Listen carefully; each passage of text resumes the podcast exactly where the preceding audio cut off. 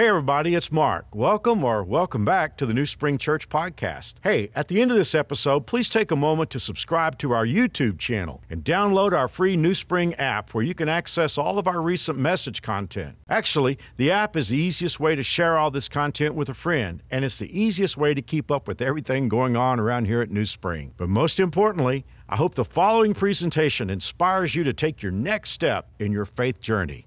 Enjoy. We're going to start today in Revelation chapter 20. If you have a NewSpring Bible, that's page 1003. I want to just thank you for your patience in this series. Um, most of the messages that I brought to you are about eight hours of material in 40 minutes. So I know that it's felt so many times like you're drinking out of a fire hose, and it's definitely going to feel like that today because we're going to begin in chapter 20 at the end of the millennial kingdom of Christ, and we're going to go right up to the New Jerusalem today. Uh, so it'll be chapters 20 all the way through the beginning of chapter 22. Let me just tell you before we start today today's message is going to have a very heavy feel to it at times. At times it'll be ecstatic, but there's, there's going to be a heavy feel to it. And I think one of the reasons why there's such a heavy feel is a lot of people misunderstand the grace of God. You know, Americans, especially, if something is free, they don't associate much value with it. And because the greatest gift in the world is free and it is a gift, I think a lot of people have the idea that serving God is a trivial kind of thing. And the problem with that trivial approach to God is that it completely misunderstands grace. And so today, when we get into what we're going to get into, especially at the end of chapter 20, for those of us whose ears have been tuned to the American sensibilities, we're going to struggle with this. But always remember this the judgment is not going to be in Washington, D.C., it's not going to be in Topeka, it's not going to be in Brussels. The judgment is going to be in heaven. And again, God is the one who is the judge, not social media, not how many likes God gets. I don't think God cares too much about that. So, because of that today, I just want to give you a little warning before we go into it that some of this message today is going to be pretty heavy, but it's also very important. So, let's begin. Um, last week, we talked about how the tribulation ended with the millennial kingdom of Jesus Christ, where Jesus rules on the earth for a thousand years.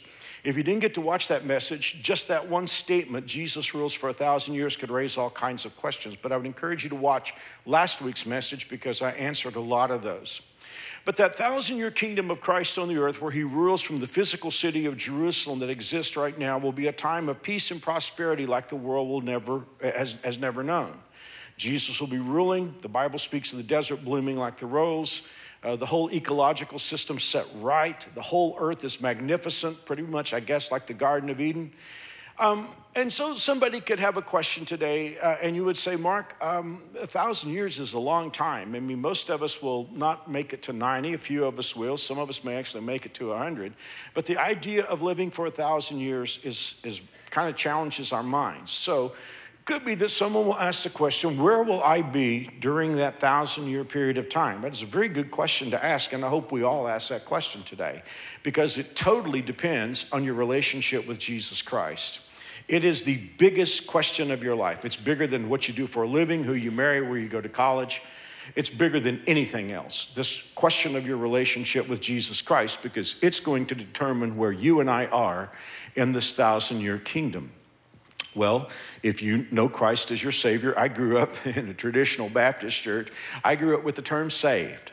That's what it means. Uh, saved means that you've gone from being someone without Christ to having Jesus Christ in your life. Others of you use the term born again. Um, some will use the term regenerated. At the end of the day, it's the same thing. It's just that God does a miracle in your life. You recognize that you're a broken, flawed sinner who has no hope of heaven on your own, but you realize that Jesus pinch hit for you. He died for you on the cross to pay for your sins, lived the perfect life that you can't live. And when we understand that and by faith we come to God through Jesus Christ, the Bible tells us that God washes our sins away. And this is going to be salient in just a few moments. He writes our name in the census book of heaven. The Bible calls it the Lamb's book of life. And at that moment, we are God's child.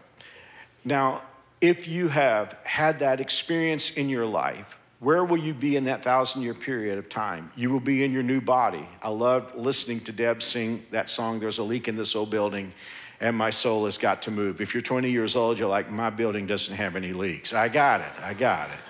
But like I've told you before, wait till you see what time and gravity do to that body, okay? You know, i am a little thin. My shingles are a little thin on the roof. And I won't be here preaching a lot during the month of August because I have to have, and I'm just being real with you, I hate to admit this. How did I get to this age? Cataract surgery on both eyes. And, and actually, they're going to have to correct something that happened when I was 12 years old. I got hit in the eye with a golf club by accident. And, and I just want you to know that. So, yeah, I mean, it's going to be great to be in our new bodies, but let me just tell you something. You know what? I'm grateful for the new body. I'm really looking forward to the new mind.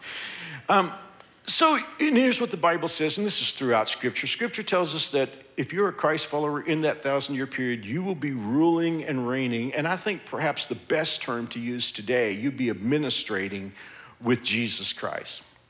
Now, somebody could say, Mark, I don't get that. Because if in the thousand year kingdom, everybody's a believer, who are we going to rule and reign? Are we going to take turns ruling each other? No, it's not like that at all. When Jesus returns at the end of the seven year tribulation at Armageddon, and we talked about that, there will be many tribulation believers who will live into the kingdom in their earthly bodies. This is a very important concept to grab, or else we'll have a hard time understanding the millennial kingdom. One more time, let me just say this. There will be believers who live through the tribulation and the return of Christ at Armageddon, and they will move in, they will live into the kingdom that Jesus begins at that time. Now, here's where things get a little complicated. You say, Mark, that's complicated enough already. But yeah, it's going to get a little more complicated, but hang with us because it, it'll explain so many things. Those believers during the millennium are now, now listen to the juxtaposition of these two concepts. Number one, they're going to live on an earth where the curse has been lifted, where, the, where Jesus is reigning. But secondly, they're going to still be in the bodies that they inherited from Adam. So think about that. One more time, think about that juxtaposition. They're going to still be in their Adamic bodies, but they're going to be able to live for thousands of years because they're in a, an earth where the curse is lifted, Jesus reigns, and I'm sure there are going to be many, many ecological changes. In fact, if we go back to the beginning of time and we think about how Adam and Eve sinned, and we think about the next uh, couple thousand years after that, because the earth was still, although under the curse, still carried a lot of the characteristics of its original creation. When you go back and you look at some of the characters in the Old Testament, they were living seven, eight hundred, nine hundred, a thousand, uh, well, almost a thousand years. So, hear this these believers who will live through the tribulation into the kingdom will have children. And you can imagine, you can only imagine how procreative these people are going to be. It's a good thing that the whole earth is going to be inhabitable because during the thousand year kingdom of Christ, there will be a population explosion like the world has never seen before, and the population will rise to unimaginable numbers. I want you to think about something. This will maybe help you understand that. In all the thousand years of recorded history, do you know the year which the world reached 1 billion in, uh, 1 billion in population? How long did it take the earth, the world, to reach 1 billion in population? Didn't happen until the year 1830. We did not have 2 billion people on the planet till 1930. We had 3 billion people on the planet by 1960. Today we have 8.1 billion people on the earth. Now think about this.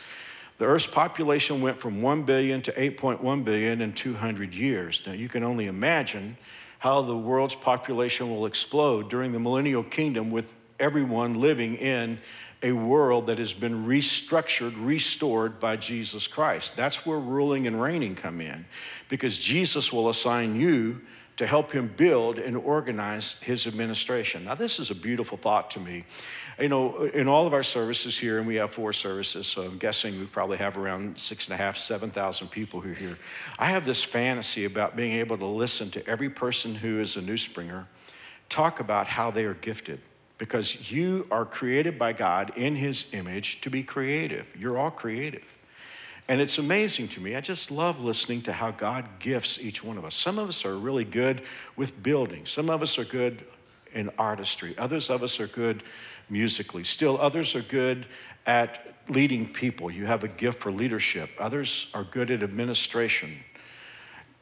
I really believe, from what I see in the scripture, that you will still have these spiritual gifts into the kingdom to help Jesus administrate this marvelous kingdom. The Bible says the callings and the gifts of God are without repentance. That means that God doesn't change his mind when the Holy Spirit gives us a gift. And so I have this fantasy about thinking about all the wonderful things that New Springers are going to do during this kingdom of Jesus Christ to help him build and establish this massive kingdom. Now, that may sound like something that's bizarre. If you grew up in church, you're like, well, wait a minute, Mark, that's kind of a new concept to me, and that's a shame. And the fault lies at guys like me who don't preach the Bible. We, you know, preachers tend to hop around, cherry pick, and kind of go over the same, same territory all the time. The fact of the matter is, this concept of us ruling and reigning with Christ saturates the Bible but it especially saturates the four gospels where Jesus is talking because Jesus talked about this all the time. You remember all those parables where managers are entrusted with resources and then evaluated as to how they handle those resources and then they're rewarded accordingly? All of those parables have to do with this, what I'm talking about right now. It's amazing we don't talk about this more in church. Let me give you an example. Um, there were a couple of guys who were left to manage something and they were giving an account. Listen to the language of Jesus. Well done, the king exclaimed. You're a good servant. You've been faithful with the little I entrusted to you, so you will now be governor of 10 cities as your reward. The next servant reported, Well done, the king said, You will be governor over five cities. You hear that? I mean, Jesus is saying over and over and over that what we're doing in the kingdom depends a lot upon how we've prepared ourselves for that moment in this life. We really do need to talk about that more. Imagine working with Jesus. You know, I have to lead a lot of staff meetings. I cannot wait to be in a staff meeting that Jesus leads. First of all, be nice to be in a meeting somebody else leads. And but just imagine being in a staff meeting with Jesus where Jesus is assigning, you know, you do this and you do this. And, and the great thing, somebody said, Mark, I thought when we get to heaven, I was just going to lie on a hammock and rest. Now, first of all, being ADD, I don't know if I'll still have that in heaven. That would be like sending me to, to punishment. I mean, and here's the good thing. You say, Mark, I'm tired. Remember this you're going to have a new body, you're going to have a new mind, and it's going to be so cool working with Jesus. Now, if you've received Jesus, that's where you'll be for those thousand years. And who knows how that's going to be unpacked. I'm, I'm giving you just very surface information. When we get there, I think we're going to see, uh, you're going to get there and you're going to say, man, Mark didn't even begin to touch this subject of how wonderful it is to work with Jesus for these thousand years. Now, what about people who haven't accepted Jesus? And this is where today's talk goes to a dark place. And I'm the most optimistic, positive person in the world. Everything in me doesn't want to go here, but the Bible says it. I don't have any choice. What will happen to a person who has never accepted Jesus Christ in those thousand years? Well, the Bible's very clear on this. Jesus himself was very clear that if a person does not know Jesus Christ, when that person dies, their body goes to the ground, but their soul goes to a place that we call Hades. If you want to read more about this, you can read in Luke chapter 16 because Jesus talked about a guy who had no interest in anybody else. He was only in it for himself. He's a typical American. And he died, and the Bible says, in hell, he lifted up his eyes being in torment. And he asked Abraham to touch the tip of his finger in water and touch it to his tongue because he said he was tormented in the flame. That's Jesus' story. That's not some wild eyed prophet from the Old Testament. Not that, that there's anything wrong with that. I'm just saying this is Jesus. So, what happens though in regard to resurrection? The Bible tells us in Revelation chapter 20, verse 5 the rest of the dead, these would be unbelievers, did not come back to life until the thousand years had ended. So during that thousand years, those who have refused to accept Jesus Christ are in Hades. They're in a soulish condition, but they have not yet received their eternal bodies. That's not the worst of it, though, because at the end of that thousand years is what the Bible calls the great white throne judgment. Now, what the great white throne judgment is, is a trial through which every person who has rejected Jesus is going to be judged for their sins. And I want to make the point very clear. The Bible's clear on this. In fact, you'll, you'll have it before you in just a moment, Revelation 20. Every person who stands in line at the great white throne judgment is going to hell for eternity. You and I will not be there because our sin was judged on the cross. When Jesus died for our sins, the Bible tells us God judged our sins in Christ because we received what he did for us. And that's available to anybody. And so when we stand before God, we're going to be there for an awards ceremony. But at the great white throne judgment, these are people that flip God off and say, God, we're just not interested in your plan. We've got our own plan. It doesn't make sense to us. There are hypocrites in the church. There's a lot of belief systems. How did anybody know what was right? All that junk that people say, that's what will put them in this line. So, what will be the nature of the great white throne judgment? Look at Revelation 20, if you have it open now, page 1003, if you have a NewSpring Bible. John is writing through the prophetic lens of the telescopic lens of prophecy. He said, I saw a great white throne and the one sitting on it. The earth and the sky fled from his presence. I saw the dead, both great and small, both presidents and street people, standing before God's throne, and the books were open. File that away, including, and, NIV says, another book was open, the book of life. And the dead were judged according to what they had done as recorded in the books. The sea gave up its dead, and death and the grave gave up their dead. All were judged. It's like the Bible just keeps repeating this so that we don't miss it. According to their deeds. Then death and the grave were thrown into the lake of fire. The lake of fire is the second death, and anyone whose name was not found recorded in the book of life was thrown into the lake of fire. This has got to be the longest line in all of history because when Jesus talked about those going to heaven, he spoke of them in, Matthew 7 as being on a narrow road. And he said in verse 13, the highway to hell is broad and its gates are its gate is wide for the many who go that way, but the gateway to life is very narrow. So I know from the words of Jesus, there are more going to hell than going to heaven. So what is this trial? What is this judgment? Well, it is a trial. But as I've said a moment ago, everybody in this line is guilty. You know, there are two judgments, and I've already referred to one for believers. The judgment that we're going to go through is during the seven year tribulation while we're in heaven. It's an awards ceremony. But in this judgment, everyone is lost, and the outcome is already determined. Now, I got to tell you, it is hard for me to even think about this because I hate to wait when there's an outcome that's unpleasant and I don't know if it's going to happen or not. The first time I ever uh, felt this was when I was in the fourth grade. I only got sent to the principal's office two times in my 12 years of public school, and both times it was in the fourth grade, and I wasn't guilty. No, I was too.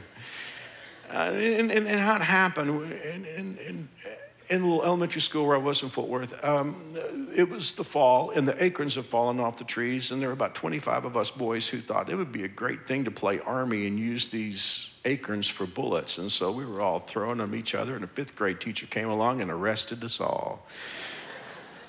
and took us down to Mr. Roten's office. Mr. Roten was a no nonsense principal. He was an old school guy. And he deliberately delayed coming in to talk to us for about 30, 35 minutes. And I got to tell you, that was like the longest 35 minutes of my life because I didn't know what he's going to do to us. Mr. Roten believed in corporal punishment. Hey, when I was in kindergarten, before I got into elementary school, I used to hear those, you know, third and fourth, fifth grade boys at Forest Hill talk about how Mr. Roten had an electric paddle. Now, an electric paddle it was a fiberglass paddle with holes drilled into it to intensify the effect. But I could just imagine when I was in kindergarten him plugging it in. You know, I didn't know what that thing was. You know. But all that time I was waiting, there was something else that was on my mind because, like, I had an old school principal, I had an old school mama, and in my house, if you got in trouble in school, you were in real trouble when you got home. So I wasn't so much worried about Mr. Roten's electric paddle as I was my mother's nuclear switch. But I remember having that feeling for the first time of sitting there and not knowing what the outcome was going to be. When you get older, there are a lot of other moments like that. When you're waiting for the report from a biopsy, when you're waiting to find out if you're among the ones who are going to be laid off. I mean, there is that moment where the outcome is hanging in the balance and you're having to wait and you don't know which way it's going to go. But the thing that breaks my heart about this line is everybody in this line knows how this is going to go because as they stand in that line, they watch one after the other in front of them. They, look, they listen as they hear the words of Jesus say, Depart from me, I never knew you. And they see them cast off into hell. Now, somebody could say, well, Mark, what's the point of this judgment? If everybody here, the outcome is already determined, what is the point of the trial? Well, hell is an awful thing. And people will say then, I think what people say now, and that is, I don't deserve this. And that is why you read at least twice that there are books and that the books were open. And the people who are judged are judged out of the books that were open. Because on every human being, God keeps a record of everything that person has done. In fact, Jesus talked about the specificity of it when he said that people will give an account for every idle word. I, I can't believe how people who are Christians today take God's name in vain. They take, they take the name of the God of the universe. Oh my God, you know, where does that come from? Can't we just say, I'm surprised? Why do we have to take God's name in vain? I hear people who claim to be Christians saying holy, and then they'll use a word for excrement. Holy means that which is like God. And somebody will say, Well, I don't mean anything by it. Jesus said that's the problem. Every idle word. The Bible tells us the secrets will come out. The Bible says the thoughts and intents of the heart in Hebrews chapter 4. It'll all be there. You know, you think about if you've lived any length of time, most of us can't even remember most of the stuff we've done. We, most of us can't remember the words that we said. Um, my wife and I decided we were going to clean out our uh, storage unit. I don't know if any of you guys have a storage unit or not, but storage units are stuff that it's where you put stuff and you just don't even want to look at what's in there. You're like, you know, every time we moved, we would just put more stuff in the storage unit. It kind of filled up, and we said, "Oh, there's enough of that. We don't need to pay for this thing." So we wound up throwing away about 85% of it. But in the back, I found this little box that was sealed up, and I thought, well, I wonder what's in that box. So I, I cut the tape and I opened it up and I realized these were sermon cassettes. Now that gives away my age, don't it? Sermon cassettes that I preached at the church I came from. I came here in 1985. I was this other church, and I was in my early 20s. And they, the, when I had, to, when, when I left the church where I was, they gave me all the cassette tapes. I guess they didn't want them anymore, but you know, I'm sure they said, "Oh, we want you to have these." They just probably didn't want to store them. And so here I am. I'm, you know, gosh, I'm, i hate to admit this. I'll be 67 years old in a few weeks. And, and I came here when I was 28. So these messages are like in my early 20s. And I thought, I wonder what I sounded like in my early 20s. And I was disappointed because I sound a lot like I do today. And I thought, well, I haven't improved much. but there were some cool things in there. My dad I was, I think I was 25. It was a week, no, it was a week I was, I just turned 25. It was the week before Jonathan's birth, uh, before Jonathan was born. And it was my dad's 30th anniversary at his church. And I guess I had been asked to speak, bring the sermon for my dad's 30th anniversary. I couldn't even remember that I did it. I couldn't remember what I said. But you know, here's the thing for the person who winds up at the great white throne judgment, it'll all be there. Things we wanted to forget, things we have forgotten. The Bible says every deed, every act, every word, every attitude, every secret will come out. Why? For the very reason I talked about a moment ago. There will be people who say, I don't deserve this. And the Lord will say, All right, bring out the books and let's look. And there's the evidence. Now, someone at that judgment will say, wait a minute, I attended NewSpring Church and I heard Mark Hoover talk about how there's a way to get to heaven. He talked about how you could pray to receive Christ. Isn't there mercy? Isn't there a way you can go to heaven without being perfect? And, and, and, and, and someone will say, well, perhaps, perhaps I qualify for that. Did you read a moment ago the Bible said the books were open and then another book was brought out? You know what's in that book? That book is called the Lamb's Book of Life all the names of everybody who's ever prayed to receive Jesus Christ. If you've accepted Christ as your Lord and Savior, your name is written in heaven, in the census book of heaven. The disciples were sent out by Jesus one time to, and he gave them power to heal sick people and also power to cast out demons. And the disciples came back and they were high fiving each other because they were able to cast out spirits. You know what Jesus said to them? He said, Don't rejoice that the demons are subject to you. What did he say? Rejoice that your names are written in heaven.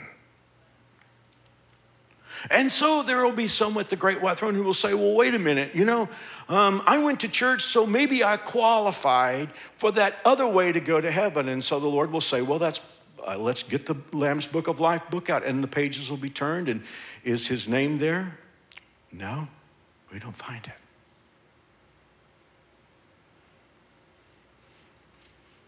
And I hear that person right before the sentence is passed say, God, I thought you were a merciful, loving God. And God will say, I tried to be. I tried to be. I put my son on a cross to die for you. I, I made it so that anybody could be saved. I made it to where it was a free gift. And instead of receiving the free gift, you flipped me off. And you gave all kinds of silly excuses that sounded good to the people that you were hanging with, but God says they have no equity in heaven. It is hard for me to preach this. Nothing in my being wants to, but imagine if a person, God forbid, from our services, from the 7,000 people who will attend this weekend, for the uncounted thousands who will listen to this message now around the world, Imagine I preached the book of Revelation and I came to Revelation chapter 20 and I said, This would be very unpopular to preach in a megachurch, so I'm going to leave this out. And imagine someone found himself or herself at this great white throne who would then turn and look at me and say, Mark Hoover, I sat in the service. I downloaded the service. I watched on television the service. You said you were going to preach through Revelation, but you skipped this because you wanted to make me feel good. As much as I don't want to preach this, I don't want that even more. Because the Bible tells me this in the book of Ezekiel that your blood will be on my hands. I say that today because somebody can walk out of here and say, I just don't like that sermon. I don't like that church's focus. You got to understand that is so, I hate to say this, that is so immaterial.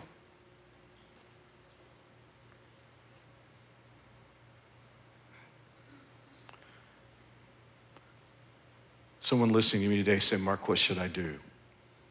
I got one word for you. It's not from me, it's from Jesus. He said, When you're on the way to court with your adversary, settle. Settle your differences quickly. You know, there are only three reasons why people don't settle in a court case. Number one, they don't settle if they're innocent, but we know that's not the case here. There are two other reasons why people don't settle. They don't settle because they're going to take their chances with the court.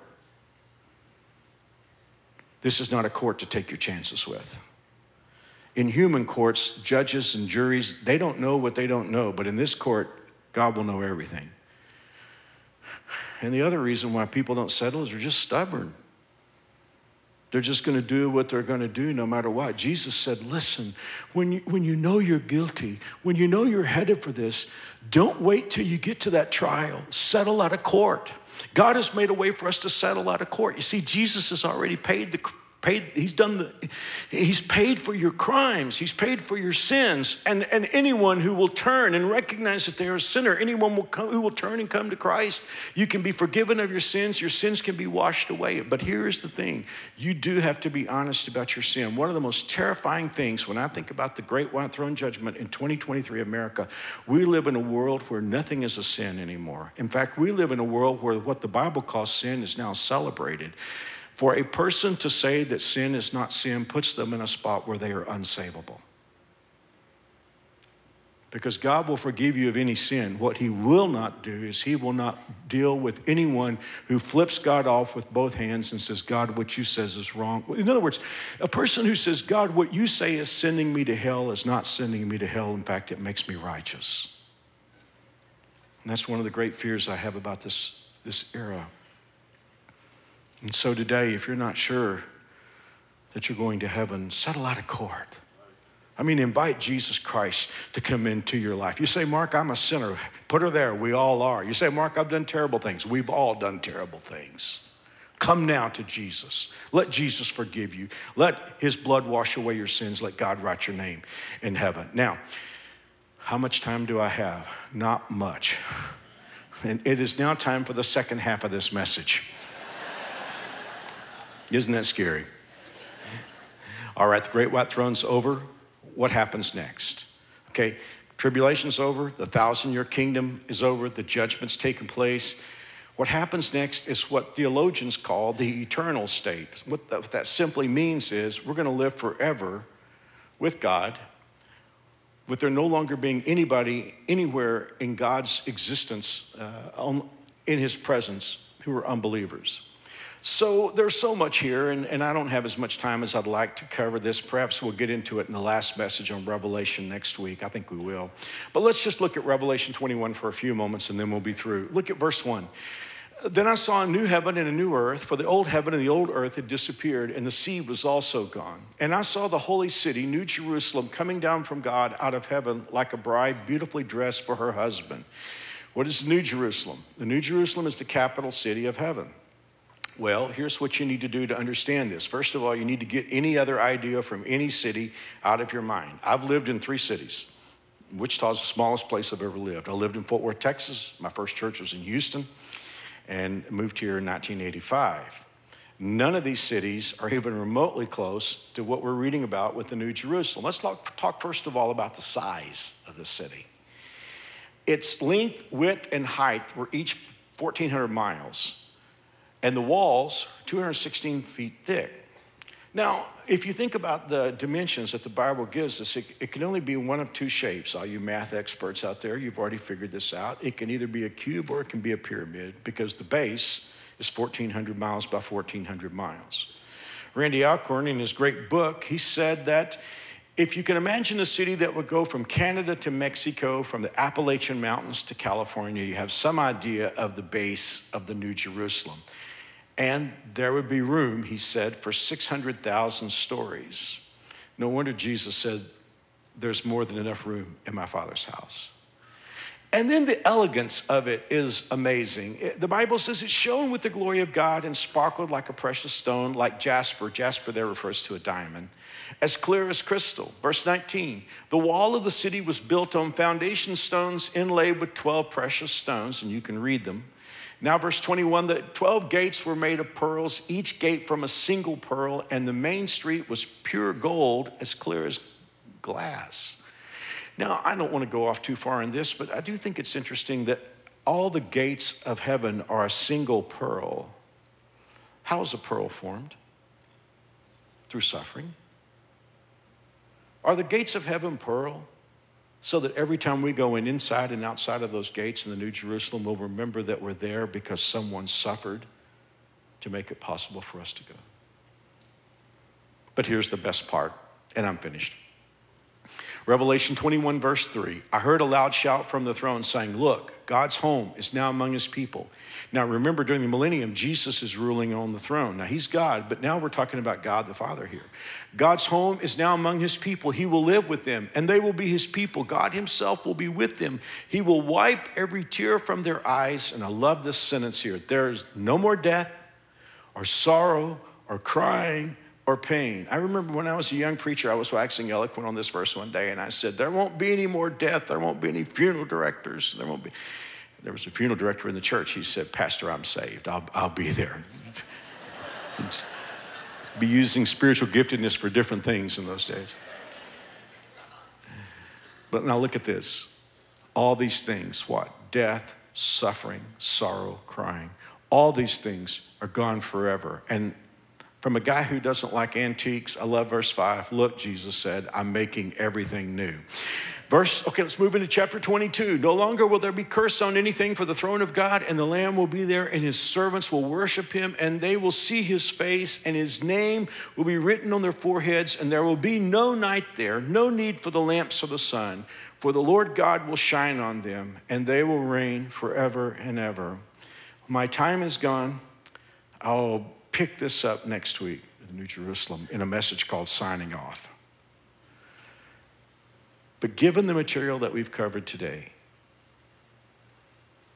you owe it to yourself to ask yourself the question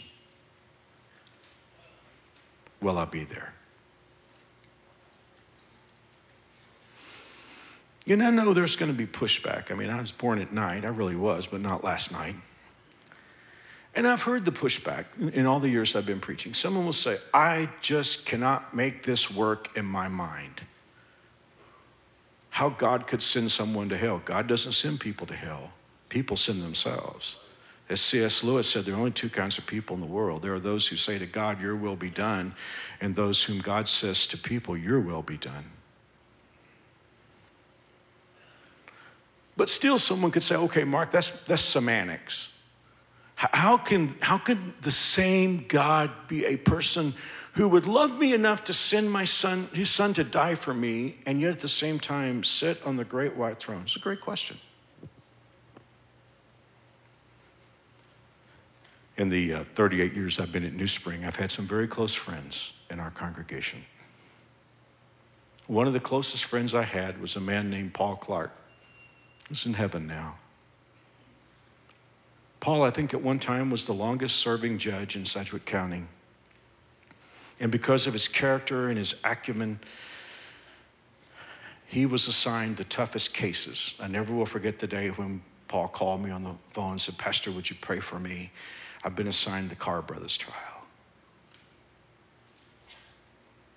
But so many days we would go to lunch together. Sometimes we would get in his truck and just drive to some little town in Kansas. But when I first got to know Paul, I think they came to NewSpring in 1994, he and Alice.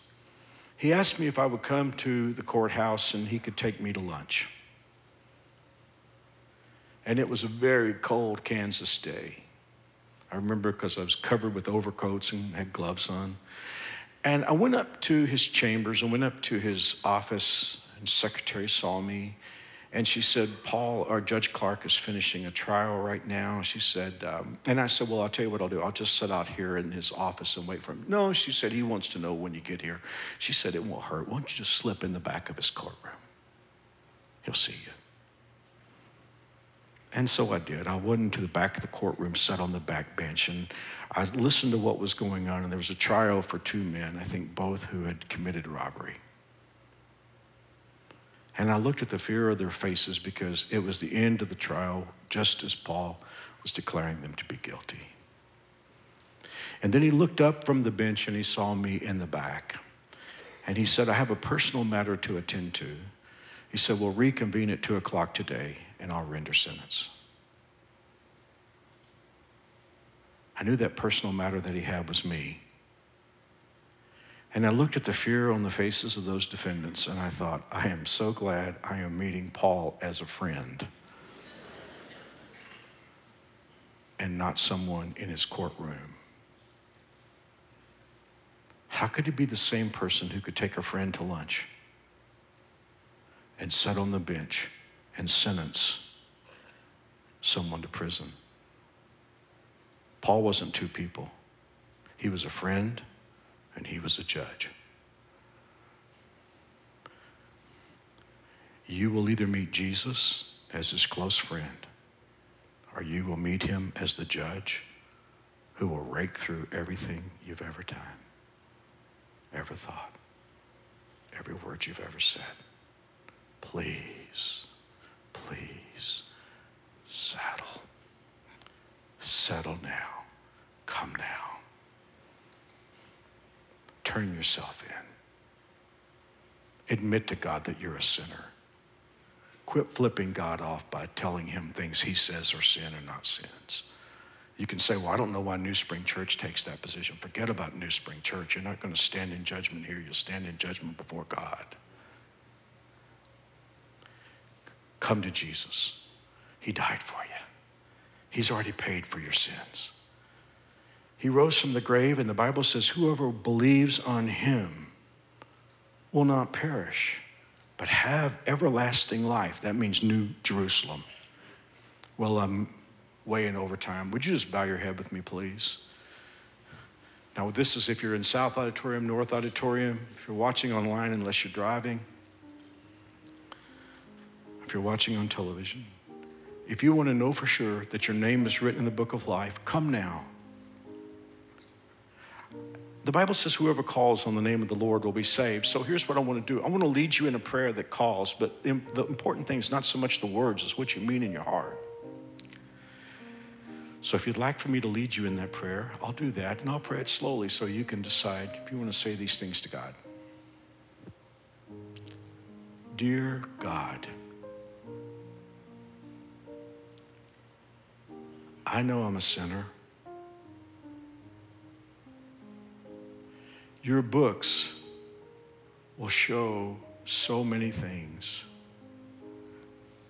that I've done wrong. I know that.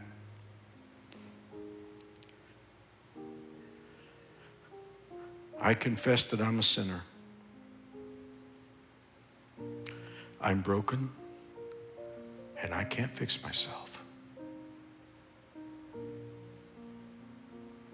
I am turning myself in. I come today to settle out of court. I believe Jesus died for me. I believe he arose from the grave. And today, I choose Jesus to be my Savior. And I choose him to be my King. Change me from the inside out. and give me the strength to live for you. I take you at your word that you just saved me, and I trust you. In Jesus' name, amen. If you just prayed with me, I have a gift box I want to give you. Now, if you're watching online or on television, all you have to do is text PRAYED, P R A Y E D, just that word to 97,000. Follow the steps, and I'll send this to you. There's a NewSpring Bible, and there's a book that I wrote called My New Walk with God that talks about the questions you may have, and you can read it in 30 minutes. There's some other things. So it, that's the case if you're watching online or television. If you're here in the house, anywhere on campus, you can get this with you right now and take it home with you. All you have to do is text pray to 97,000. Go to any info center. You'll recognize them by the blue and white color and just say, I prayed with Mark. You say, Mark, I don't have my smartphone. Just go back and say, I prayed with Mark. They won't hassle you, bother you. They just want to give this to you. Thank you for being here for the next to the last message. We'll finish this up next week. Once again, thanks for listening. If you live in Wichita, the surrounding area, we'd love for you to engage with us in one of our weekend services. For directions, service times, and information about our incredible kids and student environments, visit us at newspring.org. One more time, newspring.org.